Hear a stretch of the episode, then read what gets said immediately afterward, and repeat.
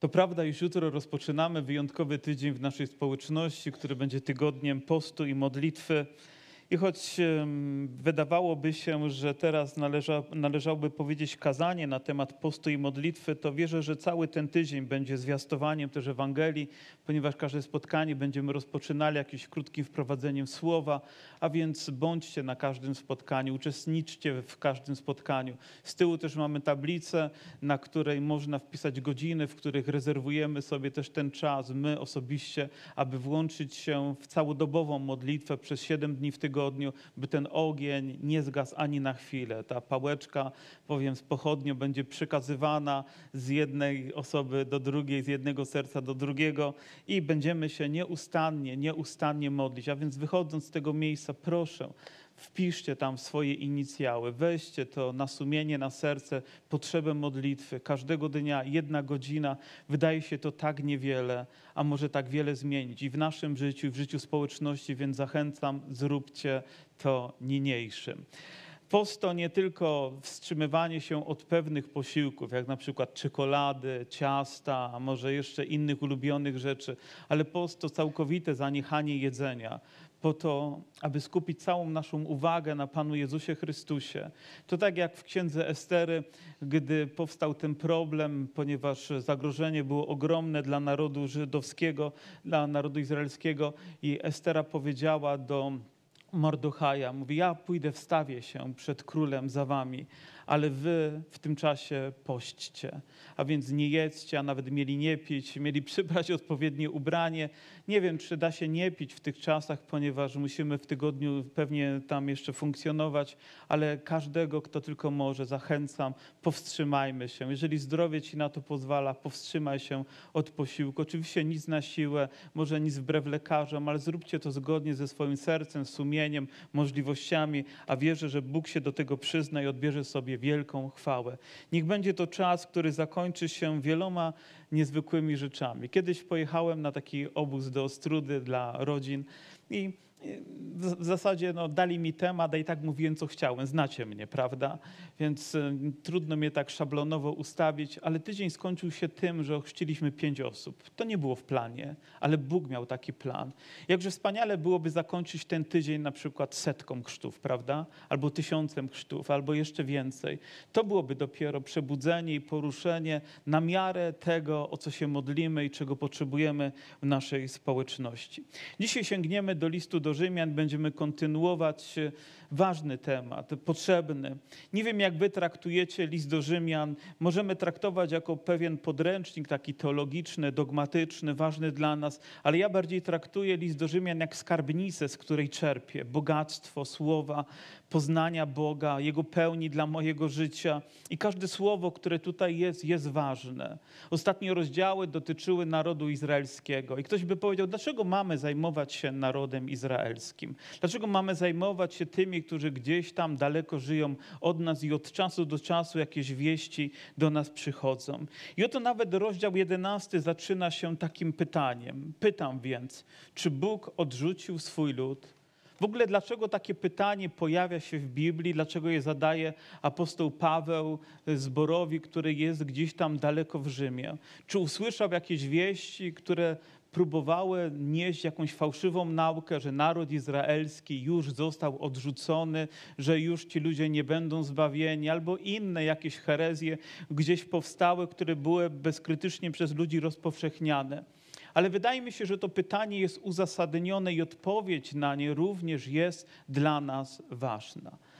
A więc dlaczego zajmujemy się narodem izraelskim? Dlaczego próbujemy odpowiedzieć na to pytanie? Choćby z jednego najważniejszego stwierdzenia, które pochodzi z Biblii, że zbawienie pochodzi od kogo?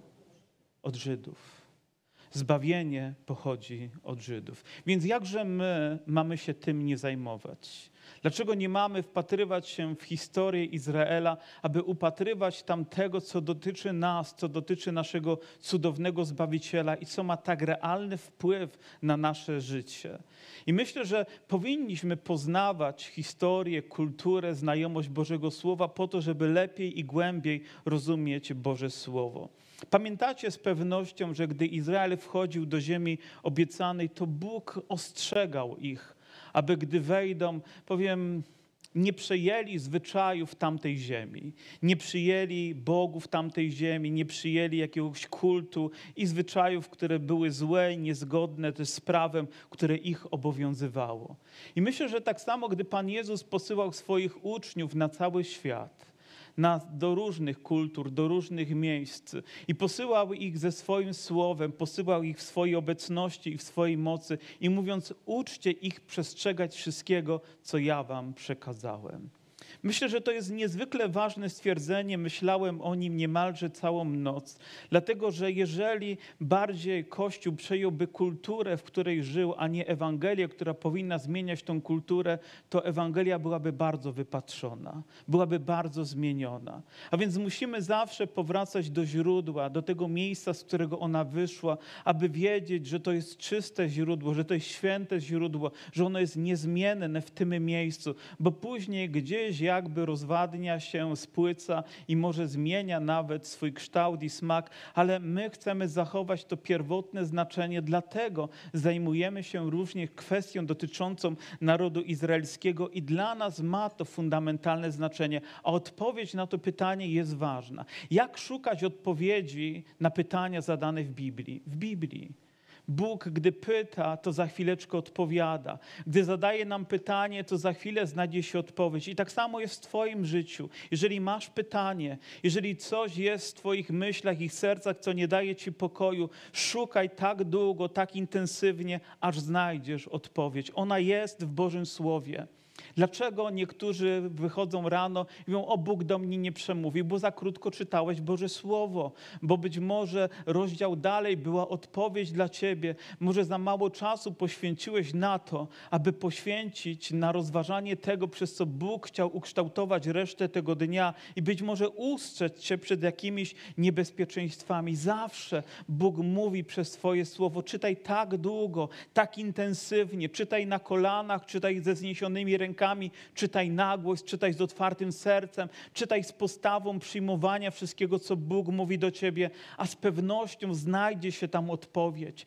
Moja siostro, wiem, że masz pytanie. Mój bracie, wiem, że masz problem, ale Bóg ma odpowiedź. Jedynie On ma odpowiedź i On przemówi do ciebie z wielką mocą, gdy ty poświęcisz temu właściwy czas i miejsce w swoim życiu.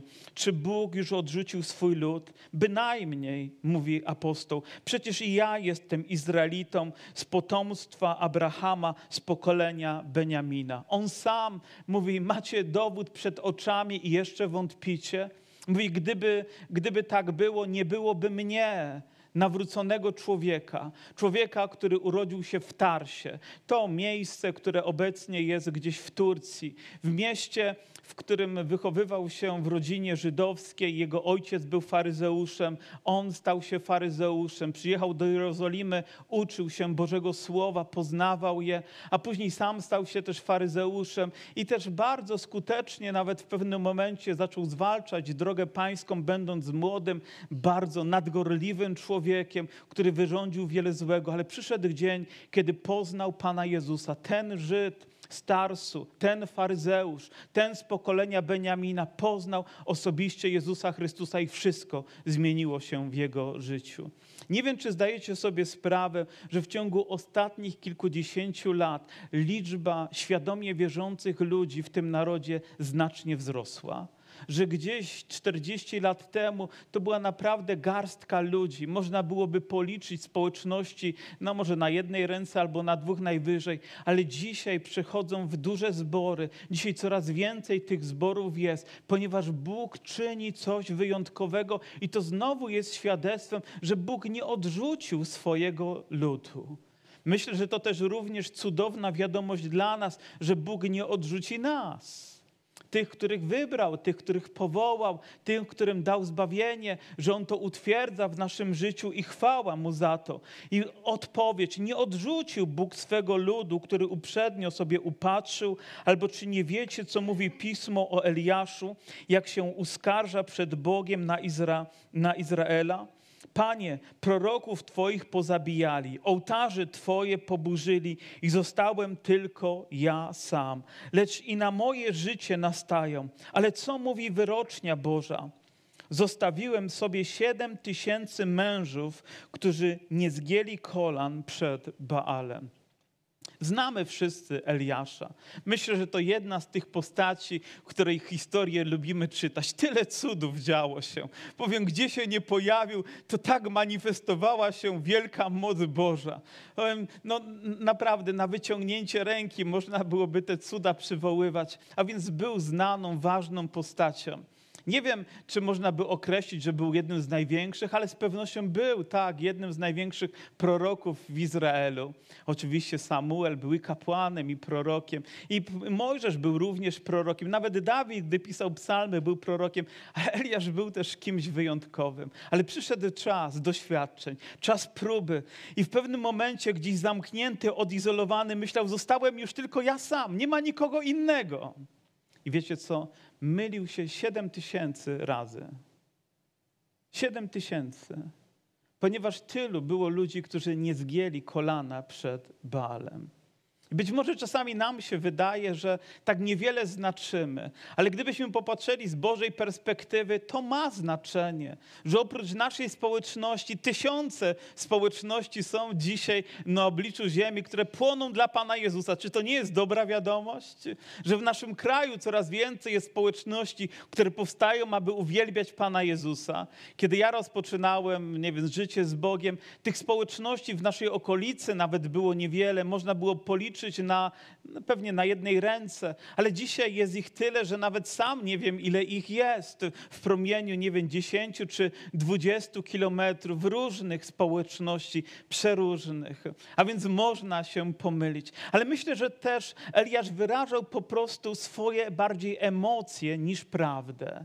To, co przeżywał, a nie to, co było faktem. Bo faktem było, że oprócz niego było 7000, ale on wyrażał to, co było gdzieś w głębi jego życia. Więc proszę, wyciągnijmy z tego właściwą również lekcję dla nas, że nie zawsze to, co jest naszym odczuciem, jest prawdą. Nie zawsze to, co ty myślisz, jest prawdą zgodną z tym, co Bóg objawia w swoim słowie. Amen? Ponieważ wyrażamy nasze emocje, możemy się pomylić, możemy się rozpędzić za bardzo, możemy się uskarżać, ale fakty są zupełnie inne. I czasami musimy zaprzeczyć niemalże albo wziąć w niewolę te wszystkie nasze emocje, by prawda mogła zatriumfować w naszym życiu. Czasami twoja sytuacja, osobista sytuacja może być trudna, a nawet dramatyczna, ale w świetle Bożego Słowa ta sytuacja może wyglądać zupełnie inaczej. Jakby potrzebujemy spojrzeć nie przez pryzmat tego, co przeżywamy, ale tego, co Bóg nam objawia. Bo w tej sytuacji może rodzi się coś tak wielkiego, niezwykłego i chwalebnego dla Boga, jak sobie tego nie wyobrażamy. Ta nawet rzecz, która związana była z tą kobietą spotkaną przez Pana Jezusa przy studni, Samarytanką. I ona rzeczywiście była odizolowana, była daleka i biedna i wyszła tam w ukryciu przed ludźmi, ale spotkała Jezusa. Czyż nie był to dla niej największy, najwspanialszy dzień w jej życiu? Jej emocje wtedy były być może wręcz depresyjne, ale Bóg wyciągnął ją z tego miejsca i uczynił ją kimś, kto rozsławił Jego imię w całej okolicy. Bóg jest niezwykły. Nie polegaj na tym, co dyktują ci emocje, ale na tym, co objawia ci Boże Słowo. A wyrocznia Boża to nic innego, to co Bóg mówi. Podobnie i obecnie pozostała resztka według wyboru łaski. Według czego? Według wyboru łaski. A jeśli z łaski, to już nie z uczynków, bo inaczej łaska nie byłaby już łaską. To prawda, że z łaski zbawieni jesteśmy i to nie z nas. Boży to dar, nie z uczynków, aby się kto nie chlubił. Efezjan 2:8-9 są tutaj czystą Ewangelią, do której możemy się odnosić niezmiennie. Powiem, łaska nie byłaby łaską, gdybyśmy polegali tylko na tym, co my możemy uczynić. Kiedyś słyszałem pewnego pastora, który wyjechał na takie wakacje do ładnego hotelu, ale obsługa w tym hotelu nie była w stosunku do nich najlepsza. I gdy wyjeżdżali, to nawet ktoś, kto przyszedł tam porządkować, niemalże wyganiał ich z tego hotelu i on w takiej złości wybiegł. Wiecie, Amerykanie mają też to do siebie, że lubią dawać napiwki. Naprawdę lubią dawać dostać napiwki. Oni z restauracji nie wyjdą, dopóki nie zostawią też godnego napiwku temu, który obsługuje. Ale on był tak zły na to, jak został potraktowany, że wbiegł do samochodu, tam już żona czekała, usiadł za kierownicą, mówi, nie dałem nic. I ona tak popatrzyła na niego, mówi, naprawdę? Mówi, zdziwiona. Mówi, jak to? Mówi, nie dałeś. Mówi, przecież... I on wtedy skruszał w sercu. Wiecie, że żony potrafią do nas przemówić. I ku mojemu zdziwieniu często mają rację. A więc spojrzała na niego wymownie. Nawet nie musiała chyba wiele mówić. Wrócił tam na górę. I zazwyczaj daje się, nie wiem, $10, $5. On dał $100.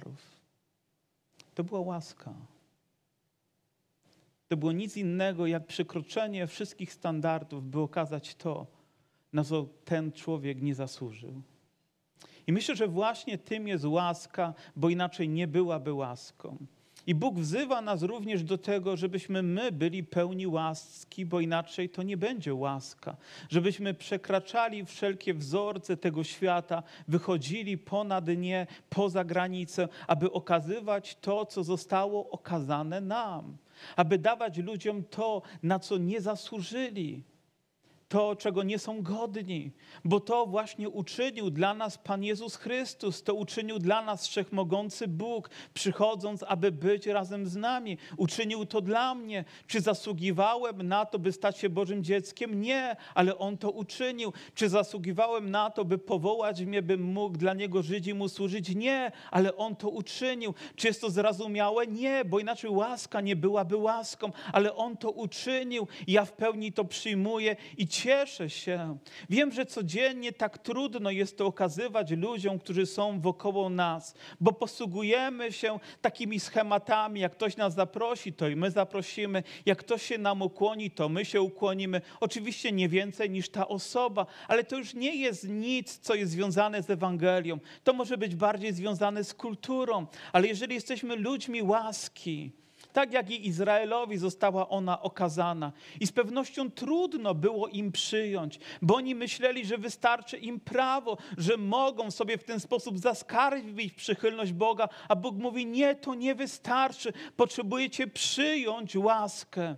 I nam nawet ukuło się takie powiedzenie, że bez łaski. Nie potrzebujemy czyjejś łaski, nie chcemy przyjmować, bo my sami damy sobie radę. Problem człowieka nie polega tylko na tym, że przychodzimy do Boga z tymi rzeczami, które są dla nas trudne. O, oczywiście, wtedy przychodzimy, ale trudno nam jest złożyć mu również te, które są naszymi zasługami, naszymi możliwościami, aby On po prostu je wziął, abyśmy na nich nie polegali, nie próbowali umniejszać nic z tego, co Bóg dla nas uczynił. O, będę uprzejmy dla mojej żony, jak ona będzie miła dla mnie. Albo będę uprzejmy dla kogoś, o ile on oczywiście będzie to odwzajemniał. Nie, nie ma w tym Ewangelii. W tym jest kalkulowanie, ale nie to, co objawia nam Boże Słowo. A ono zachęca nas, aby łaska była łaską.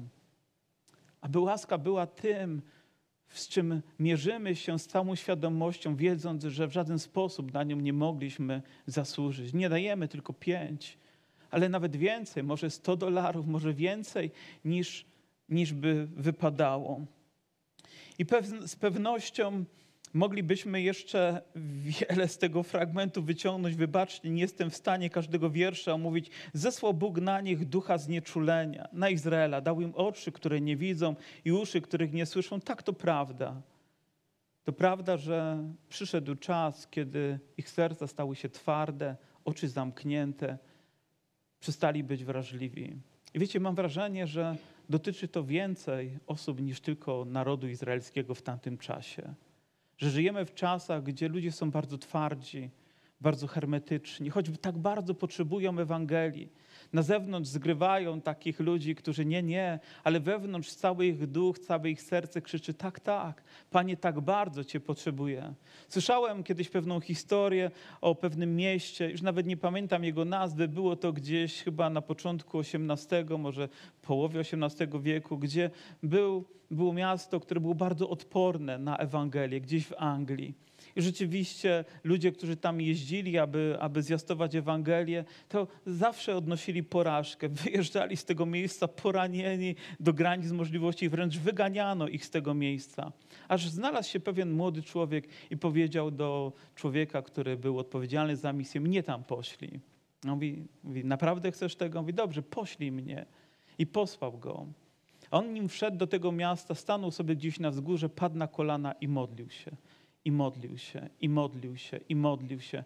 Modlił się tak długo, aż usłyszał głos, że Bóg już dał mu to miasto. I mówi, Boże, dziękuję Ci, że zdobyłem to miasto dla Ciebie. Jeszcze nikt się nie nawrócił, a on już złożył takie wyznanie. Ale gdy tylko wjeżdżał w to miasto, modląc się i wielbiąc Boga, już na ulicy pojawili się ludzie, którym mógł zwiastować Ewangelię. I już kilkoro z nich padło na kolana i uwierzyło w Pana Jezusa, co wydaje się takie zadziwiające, jak na miasto, które było tak zamknięte. Bo ja wierzę, że Bóg ma moc otworzyć oczy serca, że Bóg ma moc skruszyć nasze serca, ma moc zmienić je, kiedy my do Niego wołamy. To nie jest tak, że Bóg chce, żeby ktokolwiek zginął. On nie chce, żeby Jego lud zginął. Ale Ty nie pozwól na to, żeby Twoje serce stało się twarde. Walcz też w modlitwie o tych, którzy potrzebują Ewangelii. Wołaj do Pana, a Pan da Ci zwycięstwo. Wiecie, że dzisiaj uświadomiłem sobie, że zapomniałem modlić się gdzieś o sąsiadów z mojej ulicy. Mówię, Panie, niektórych z nich nawet nie znam, nie wiem jak się nazywają, być może niektórych z nich mijam gdzieś w sklepie i nawet nie zdaję sobie sprawy, że tak mi są bliscy. Może zapomnieliśmy modlić się też o siebie nawzajem, o to, żeby Bóg otwierał nasze oczy, nasze serca, by przychodziło Boże poruszenie i przebudzenie, bo zatwardziałości jest tak wiele wokoło nas. Ale Pan ma moc w swoim Słowie, aby dotknąć i skruszyć serca, otworzyć je, by Ewangelia mogła być zwiastowana. By również i w naszym narodzie, który stał się tak zamknięty, przyszło Boże ożywienie. Ten naród został zaszczepiony po to, żeby przyjąć jakąś część tylko Ewangelii, ale nie po to, by przyjąć jej pełnię, by przyjąć jej moc, by przyjąć zbawienie. Do tego potrzeba ponadnaturalna mocy Boga. Może ten tydzień jest właśnie po to, byśmy wołali we dnie i w nocy, wołali z całego serca, a Pan otworzy oczy, Pan otworzy drzwi i nikt ich nie zamknie. I wierzę w to. Pewien człowiek modlił się o zbory. Miał 30 zborów na swojej liście, wypisanych w swoim zeszycie i modlił się o jeden, o drugi, o 10 i o 20 zbór. Niezmiennie, niezmiennie.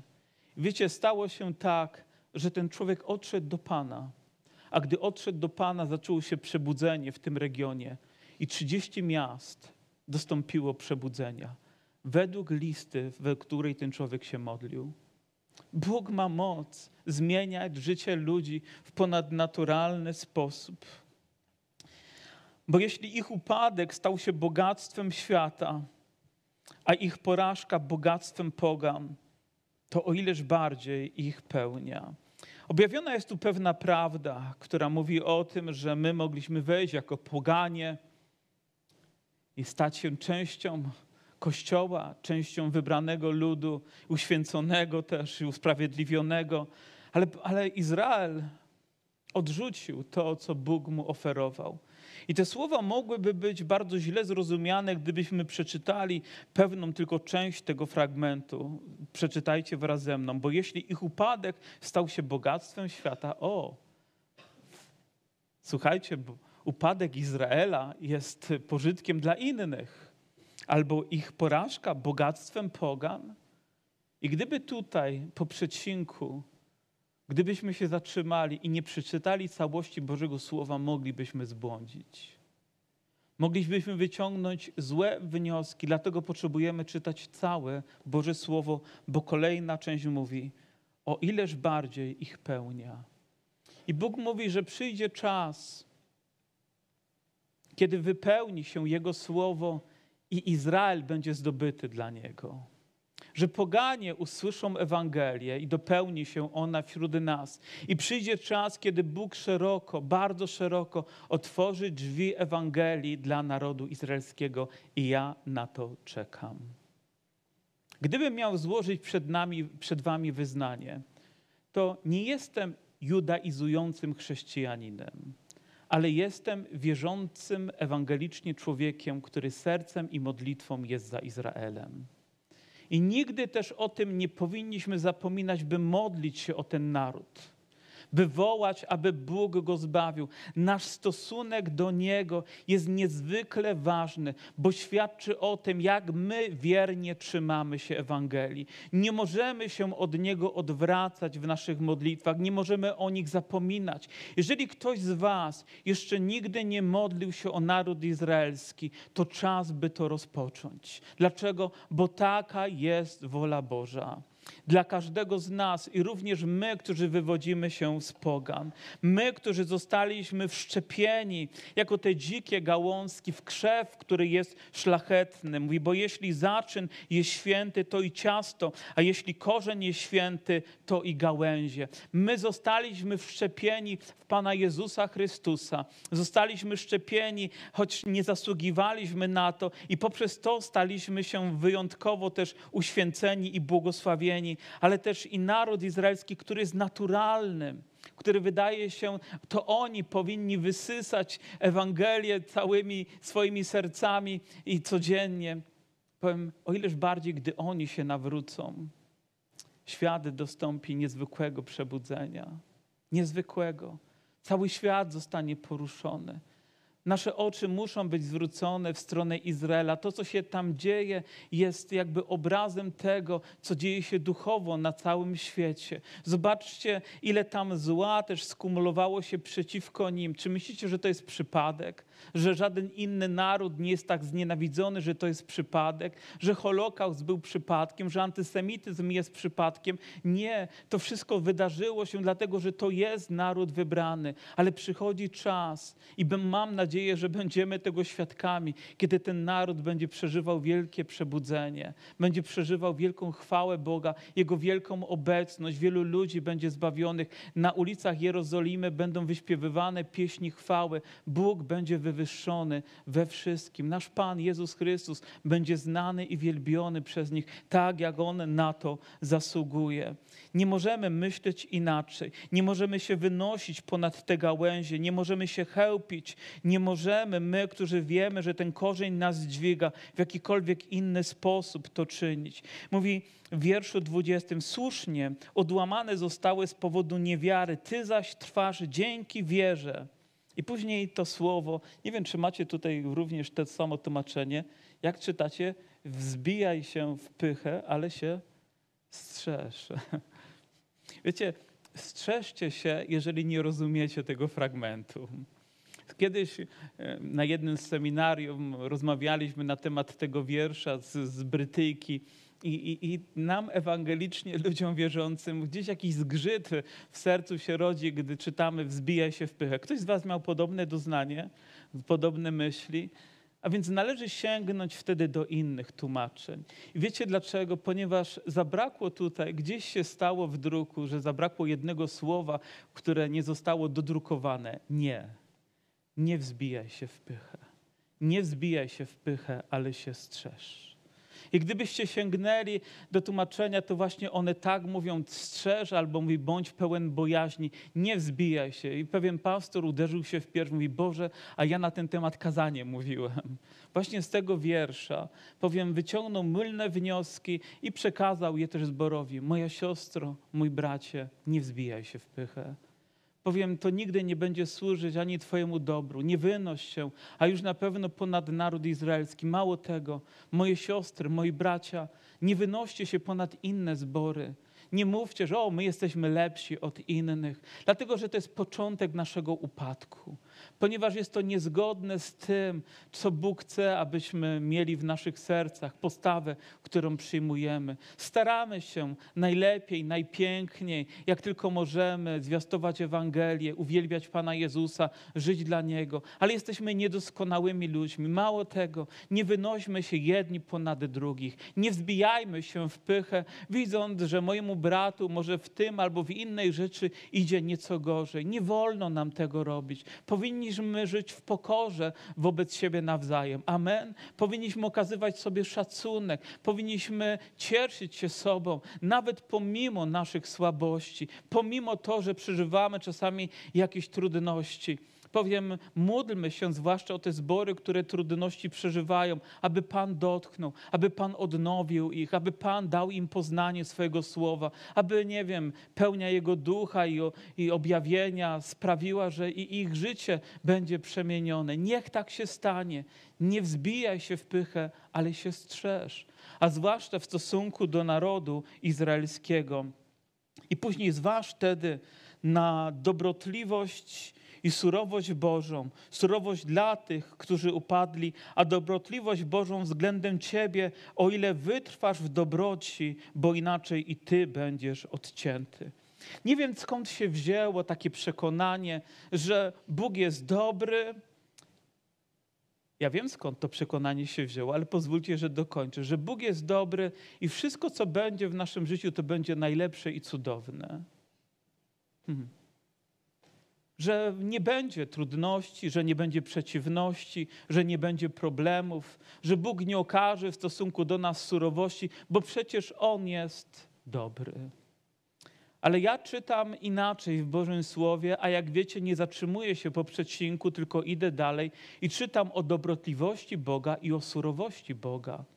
I nie jest to mowa do Starego Testamentu, czy do ludzi żyjących gdzieś w zakonie, ale do ludzi, którzy żyją w Nowym Przymierzu, do kościoła ewangelicznego, takiego jak nasz, i tylko w tamtych czasach. I objawia Bożą dobroć, ale też i surowość. Ze względu na to, że wybraliśmy Pana jako naszego Zbawiciela, nie zwalnia nas to z obowiązku poddania i podporządkowania naszego życia Jemu. I w związku z tym musimy uważać, musimy strzec. Mało tego, musimy trwać w Bożym Słowie, aby być wytrwałym w naszej wierze.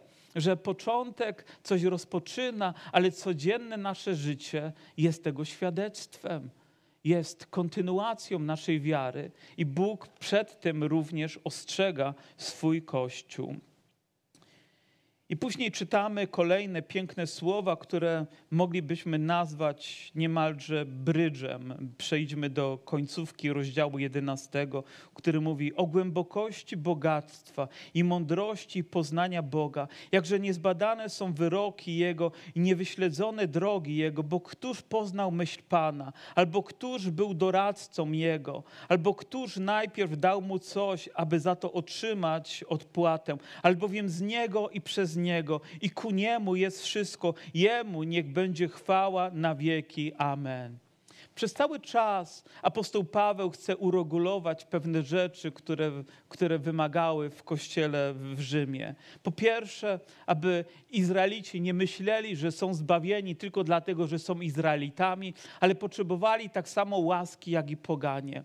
Ale również do pogan zwraca się, aby nie wynosili się ponad Izraela, dlatego, że jakaś część z nich odrzuciła Ewangelię. Ale żeby żyli w braterstwie, żeby żyli w miłości, żeby żyli w poszanowaniu, i w respekcie przed Bożym Słowem i Jego działaniem. Tego Bóg chciał dla Kościoła i myślę, że tego również chce. Ale dla nas razem On chce tego, co objawia również i w tym fragmencie. Nazwałem to brydżem, bo ten fragment jest jak pomostem pomiędzy jedną częścią a kolejną. Jakby kończy jedną część, aby wprowadzić nas w kolejne zagadnienie i mam nadzieję, że uda nam się jeszcze kolejne dwa wiersze rozważyć. Ale mówi tutaj o istocie naszego chrześcijańskiego życia, że wszystko jest z Boga, wszystko jest dla Niego, wszystko jest ku Niemu, wszystko jest dla Jego chwały. Wszystko po to, żebyśmy mogli poznać Jego pełnię, aby ona została w ponadnaturalny sposób objawiona w naszym życiu, abyśmy mogli tego doświadczać. Tak, właśnie tego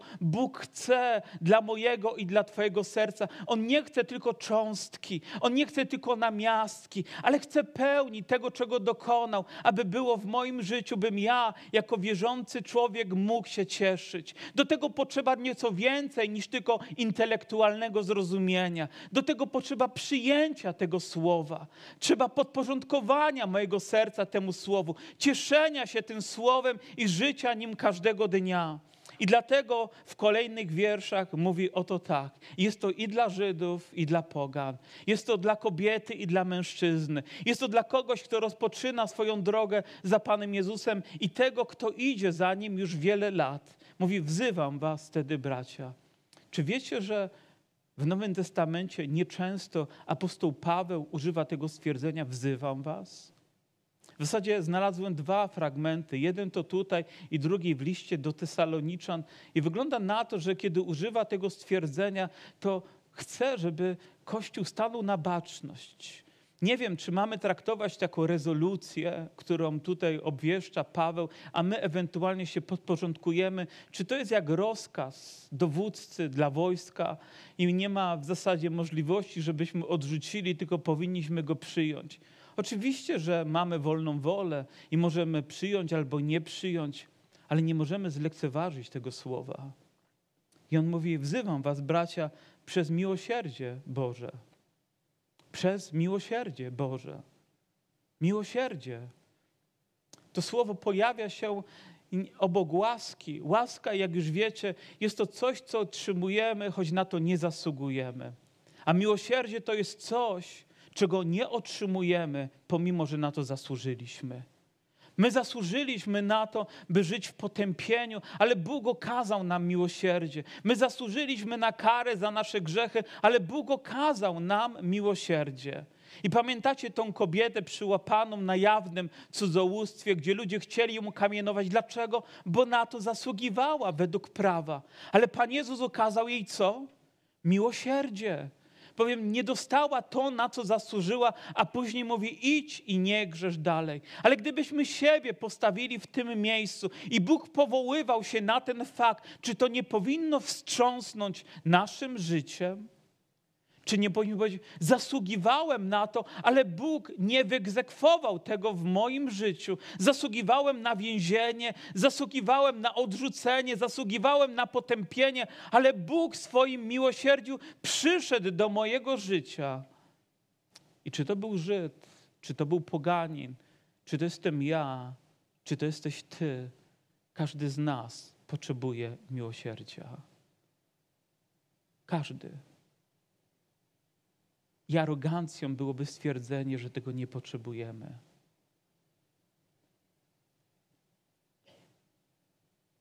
Abyście składali ciała swoje jako ofiarę żywą, świętą, miłą Bogu. Abyście składali ciała swoje. Zwróćcie uwagę, że Bóg w tym słowie przez apostoła Pawła wzywa swój Kościół. To nie jest wezwanie do nowonarodzenia czy nawrócenia. To jest wezwanie do uświęcenia. To jest wezwanie do tego, abyśmy nie zapomnieli, że w kościołach też mamy ołtarze. My ich nie budujemy, nie eksponujemy ich. Nie mają kształtu ani relikwii tam ukrytych. Ale to miejsce, to święte miejsce, w którym ja i ty powinniśmy składać Bogu ofiarę z naszego życia. Jest to miejsce, w którym przychodzę, aby powiedzieć, Boże, moje życie całkowicie należy do Ciebie. Uczyń z nim, co zechcesz i jak zechcesz. Panie, chcę, żeby moje życie przynosiło Tobie chwałę, żeby było uwielbieniem dla Ciebie, byś miał z niego przyjemność. Nie ja, ale przede wszystkim Ty. A my być może odwróciliśmy to i chcemy, żeby to Bóg, co czyni, było przyjemne dla nas, a nie to, co my czynimy, było przyjemne dla Niego. Ale Bóg mówi, wzywam was. Wzywam was przez miłosierdzie, abyście czynili to, ponieważ taka jest moja wola względem was, aby to była ofiara żywa, święta, miła Bogu, bo taka winna być duchowa służba wasza. Podoba mi się to słowo, że ma być żywa. To znakiem tego, że nikt z nas nie będzie niewłaściwie tego słowa interpretować. Ale gdzieś po środku, gdy czytamy Boże Słowo, wiemy, że coś może być gorące, coś może być zimne, oby nie było letnie. I Bóg nie chce, aby nasze życie, nasza wiara stała się bezużyteczna. I dlatego wzywa, aby na nowo na ołtarzu nasze życie zapłonęło dla Niego. I wiecie, nie mówcie mi, że tego nie potrzebujecie, bo ja tego potrzebuję. To nie jest tak, że coś, co zostało mi dane raz, powiem, nie muszę tego pielęgnować, nie muszę tego oddawać, by znowu stało się czymś żywym i świętym w moim życiu. Potrzebuję tego.